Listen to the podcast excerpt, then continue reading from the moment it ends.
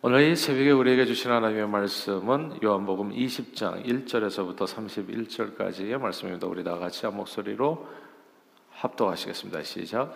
안식 후 첫날 일찍이 아직 어두울 때 막달라 마리아가 무덤에 와서 돌이 무덤에서 옮겨진 것을 보고 시몬 베드로와 예수께서 사랑하시는 그 다른 제자에게 달려가서 말하되 사람들이 주님을 무덤에서 가져다가 어디 두었는지 우리가 알지 못하겠다 하니 베드로와 그 다른 제자가 나가서 무덤으로 갈새 둘이 같이 다름질하더니 그 다른 제자가 베드로보다 더 빨리 달려가서 먼저 무덤에 이르러 구부려 세마포 놓인 것을 보았으나 들어가지는 아니하였더니 시몬 베드로는 따라와서 무덤에 들어가 보니 세마포가 놓였고 또 머리를 쌌던 수건은 세마포와 함께 놓이지 않고 딴 곳에 쌌던 대로 놓여 있더라.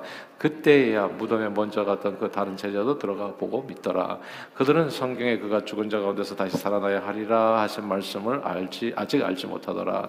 이에 두 제자가 자기들의 집으로 돌아가니라. 마리아는 무덤 밖에 서서 울고 있더니 울면서 구부려 무덤 안을 들여다보니 흰옷 입은 두두 천사가 예수의 시체지었던 곳에 하나는 머리편에 하나는 발편에 앉았더라. 천사들이 이르되 여자여 어찌하여 우느냐? 이르되 사람들이 내 주님을 옮겨다가 어, 어디 두었는지 내가 알지 못함이니이다. 이 말을 하고 뒤를 돌이켜 예수께서 서 계신 것을 보았으나 예수이신 줄은 알지 못하더라. 예수께서 이르시되 여자여 어찌하여 울며 누구를 찾느냐 하시니? 마리아는 그가 동산지기인 줄 알고 이르되 주여 당신이 옮겼거든 어디 두었는지 내게 이르소서. 그리하면 내가 가져가리이다. 예수께서 마리아야 하시거늘 마리아가 돌이켜 히브리 말로 라보니 하니 이는 선생님이라는 말이라. 예수께서 이르시되 나를 붙들지 말라. 내가 아직 아버지께로 올라가지 아니하노라.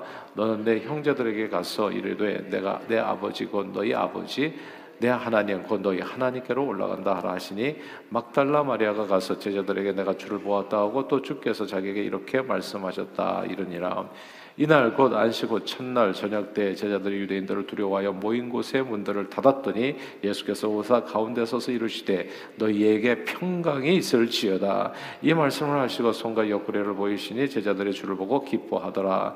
예수께서 또 이르시되 너희에게 평강이 있을지어다. 아버지께서 나를 보내신 것 같이 나도 너희를 보내노라. 이 말씀을 하시고 그들을 향하사 숨을 내쉬며 이르시되 성령을 받으라. 너희가 누구의 죄든지 사하면 사하질 것이요 누구의 죄든 어디든지 그대로 두면 그대로 있으리라 있으리라 하시니라.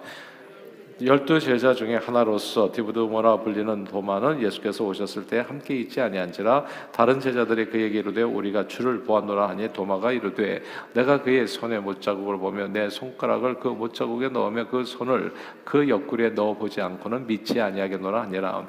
여덟 해가 지나서 제자들이 다시 집 안에 있을 때 도마도 함께 있고 문들이 닫혔는데 예수께서 오사 가운데 서서 이르시되 너희에게 평강이 있을지어다 하시고 도마에게 이르시되 내 손가락을 이리 내밀어 내 손을 보고 내 손을 내밀어 내 옆구리에 넣어보라. 그리하여 믿음 없는 자가 되지 말고 믿는 자가 되라. 도마가 대답하여 이르되 나의 주님이시요 나의 하나님이시니이다. 예수께서 이르시되 너는 나를 본고로 믿느냐 보지 못하고 믿는 자들은 복되도다 하시니라. 예수께서 제자들 앞에서 이 책에 기록되지 아니한 다른 표적도 많이 행하셨으나 오직 이것을 기록하면 너희로 예수께서 하나님의 아들 그리스도이심을 믿게 하려 함이요.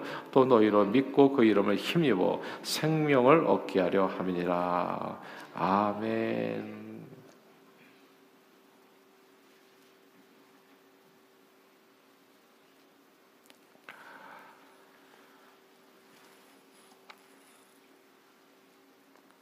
어릴 때 가장 큰 공포 중에 하나는 여러 사람들 앞에 서서 말하는 것이었습니다. 뭐 어릴 때만 그런 게 아니라 이렇게 장성에서도 여기 여전히 많은 사람 앞에 서서 이야기하는 게좀 어, 떨리는 사람들이 적지 않지요. 모든 사람들이 사실 이렇게 이제 나만을 쳐다보고 있는 게 어, 굉장히 이제 부담스러운 거지요. 특별히 어릴 때는 더욱 더 그런 겁니다. 그런 분위기에서 뭔가 이야기를 해야 된다는 것은 어, 매우 두려운 일이었습니다. 그래서 저는 어릴 때 참 말을 못했었던 기억이 나요. 크게 뭐 많은 기억들이 있는데 뭐 두 가지가 아주 크게 저에게는 뭐 트라우마처럼 남아 있는 기억이 있습니다. 아, 초등학교 5학년 때 이제 초등학교 때 이제 학 교회에서 보면 보통 찬송가 경창대회가 많이 있었어요. 아이들 아이들에서 찬송가 무슨 이렇게 찬양 경창대회가 많이 있었는데 근데 이제 이렇게 뭐 교회에서는 누구나든지 이제 사실 신청해서 나갈 수 있잖아요. 뭐 우리 분방 공부 선생님께서 이제 뭐 이렇게 또 이렇게 나가라고 이제 또 격려도 해주시고 해가지고 이제 노래를 연, 많이 연습해서 이제 나가게 됐는데 이제 이렇게 그 보통 이렇게 사람들 이렇게 보게 되어질 때 이제 관계에서 생활 일상 생활에서 하는 관계에서 만나는 사람들이 몇 명 안 되잖아요. 그런데 이제 경창 대회 똑 앞에 이렇게 딱 섰는데 좀 교회가 이렇게 이제 이런 사이즈였는데 아 이렇게 그냥 사람들이 꽉 차 있는 거예요. 그래서 그 사람들이 나를 다 쳐다보니까 이게 갑자기 이게 이제 노래가 잘 안 되는 거죠 말하자면 많은 사람들 앞에서 노래를 부르려니까 갑자기 머릿속에 하얘져 버렸습니다. 중간에 가사가 하나도 생각나지 않는 거예요. 그래서 노래를 다 부르지도 못하고 내려오는데 참으로 비참한 생각이 들었습니다. 끝까지 노래를 떨지 않고 잘 부르는 애들이 그렇게 부러울 수가 없더라고요. 지금도 기억나요. 그 순간이. 그냥 제가 굉장히 트라우마로 남아 있는 겁니다. 지금도 가사를 잘 못해요. 그때 트라우마 때문에. 그러니까 이게 외울 만한 가사도 아주 굉장히 그때 충격이 되었었던 것 같아요. 다른 한 번은 이제 고등학교 2학년 때였는데 갑자기 교회에서 주일 예배 중에 제가 좀 준비를 하고 갔었어야 되는데 항상 뭐 별 생각 없이 교회를 다녔거든요. 그랬더니 알고 보니까 제가 대표 기도였더라고요. 그래서 이제 대표 기도를 갑자기 이제 뭐 이렇게 예배 중에서 나가서 하게 된 거예요.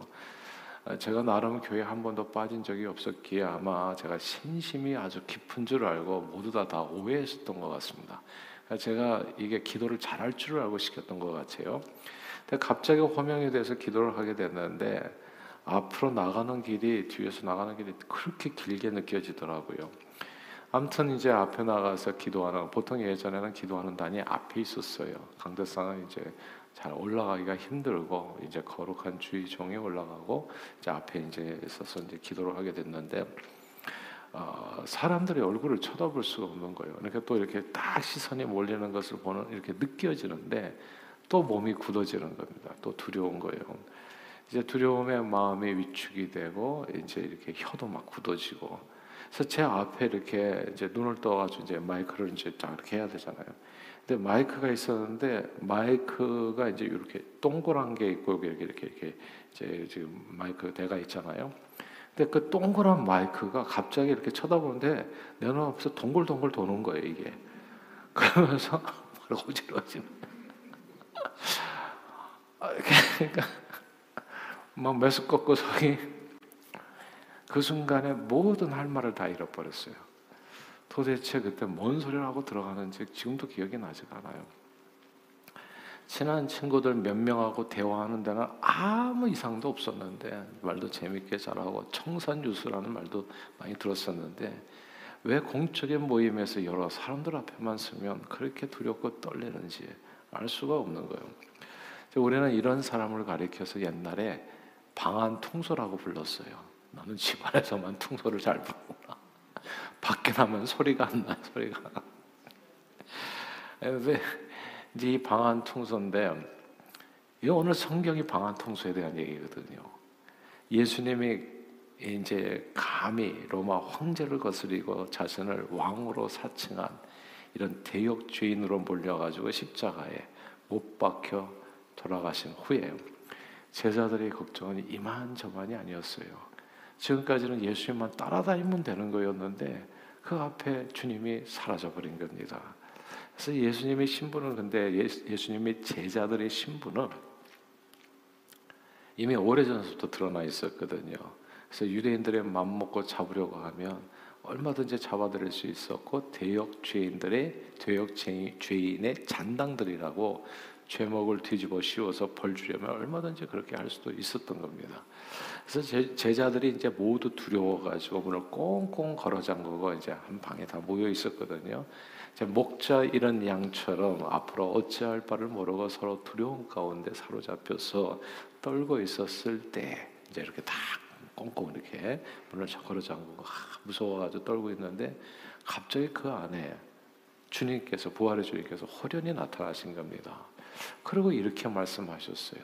부활의 주님께서 제일 먼저 제자들에게 해주신 말씀 오늘 보면 19절입니다. 19절 말씀 같이 한번 읽어볼까요? 시작. 이날 곧 안식 후 첫날 저녁 때에 제자들이 유대인들을 두려워하여 모인 곳에 문들을 닫았더니 예수께서 오사 가운데 서서 이르시되 너희에게 평강이 있을지어다. 아멘. 이 구절을 주목해야 됩니다. 너희에게 평강이 있을지어다. 아, 주님의 임재를 느끼는 증거가 뭐냐면 마음의 평화입니다. 그래서 하나님 이렇게 이렇게 두려운 순간에 뭔가 기도를 열심히 했는데 기도에 응답이 주어졌다 확신이 되는 것은 보통 평강으로 와요. 마음의 평화가 있으면 아 그게 주님께서 나와 함께 하시고 내 기도를 들으셨구나. 이제 이게 마음의 평화로 오는 겁니다. 항상 주님은 우리에게 오실 때 평강의 왕으로 오세요. 그래서 너희에게 평화가 있을지어다. 하나님 주시는 가장 놀라운 축복 중에 하나가 peace be with you. 평화입니다. 우리 심령의 모든 두려움을 쫓아내고 뭐 특별히 가진 것도 없고 아는 것도 없는데도 불구하고 두려움이 없는 게 어디를 가든지 마음이 평화로운 겁니다. 주님이 함께 하실 때 나타나는 아주 희한한 현상이에요. 하나님께서 주시는 축복입니다. 늘 세상을 그 어떤 환경 가운데서 여건 가운데서도 담대히 이기게 하는 그런 능력입니다. 주님 주시는 이 평화는 세상이 주는 평화와 정말 다르, 다릅니다. 같지가 않아요. 세상이 주는 평화는 언제 옵니까? 재물이 좀 많을 때 평화가 옵니다. 마음이 든든해져요. 그래서 돈 많은 사람들은 걸음걸이부터가 다릅니다. 막 이렇게 어깨도 막 든든하고. 근데 돈좀 호주머니에 돈이 없잖아요. 그럼 모든 게 걸음걸이도 좀 위축이 되고 이렇게 돼요. 아, 저 사람 돈이 없구나. 모양만 봐도 금방 알아요. 네. 돈이 없으면 자신감이 없어요.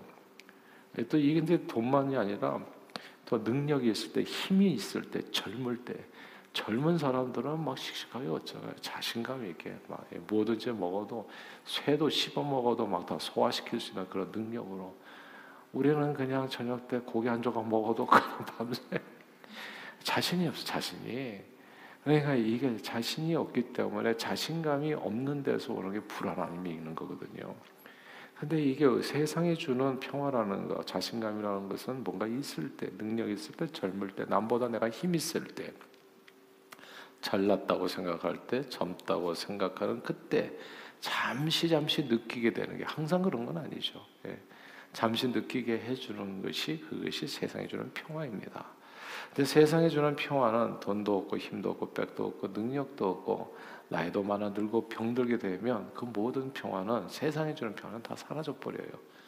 그러니까 이게 뭐가 없으면 자꾸 불안하고 두려워하고. 그러니까 여러분 가운데 아직도 그런 분들이 계시다면 세상에 주는 평화 그걸로 흔들리시는 분들이에요. 근데 이게 그 하나님 주시는 평화는 달라요. 하나님 주시는 평화는 뭐가 없어. 아, 근데 부자 같아. 없는 자 같으나 있는 자요. 예, 있는 자 같으나 없는 자요가 아니라 없는 자 같아. 하나님께서 주시는 평화는 돈도 없고 힘도 없고 백도 없고 젊지도 않고 무엇 하나 가진 것 없어도 내 마음에 가득 채워지는 담대함이에요. 아무도 빼앗아 갈 수 없는 이건 하늘을 위해서 내려주신 하나님의 선물입니다. 이런 평화가 여러분들에게 넘치기를 주 이름으로 축원합니다. 이 하나님께서 이런 주시는 평화는 두 가지 경로를 통해서 하나님의 사람들에게 임하게 돼요.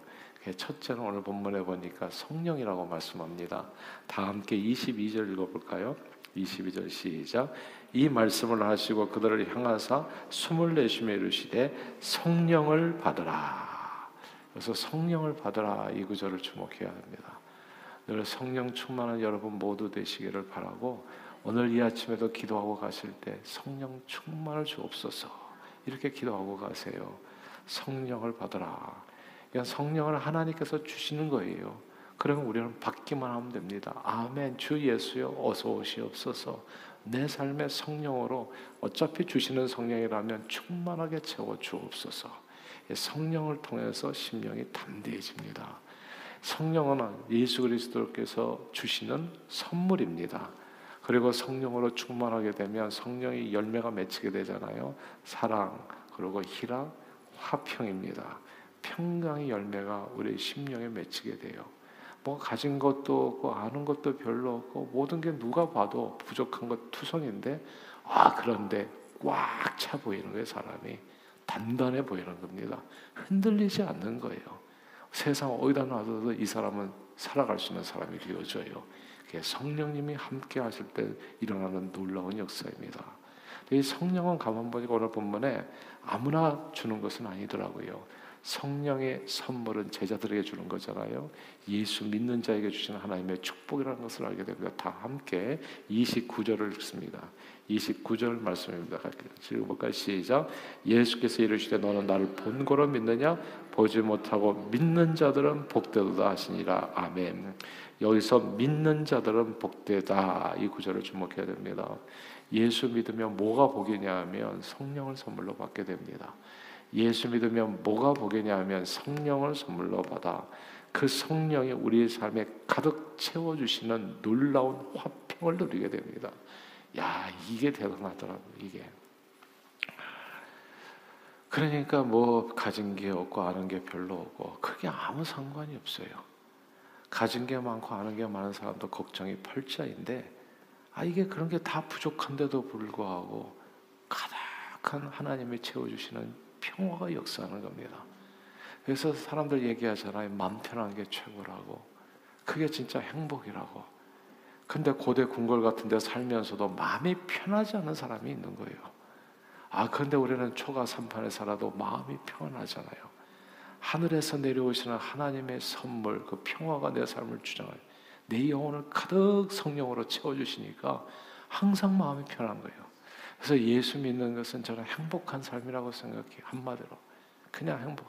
내게 무슨 불행이 온단 말입니까? 그 하나님이 나와 함께 하시는데 예수님은 너희는 마음에 근심하지도 말고 걱정하지도 말고 두려워하지도 말라.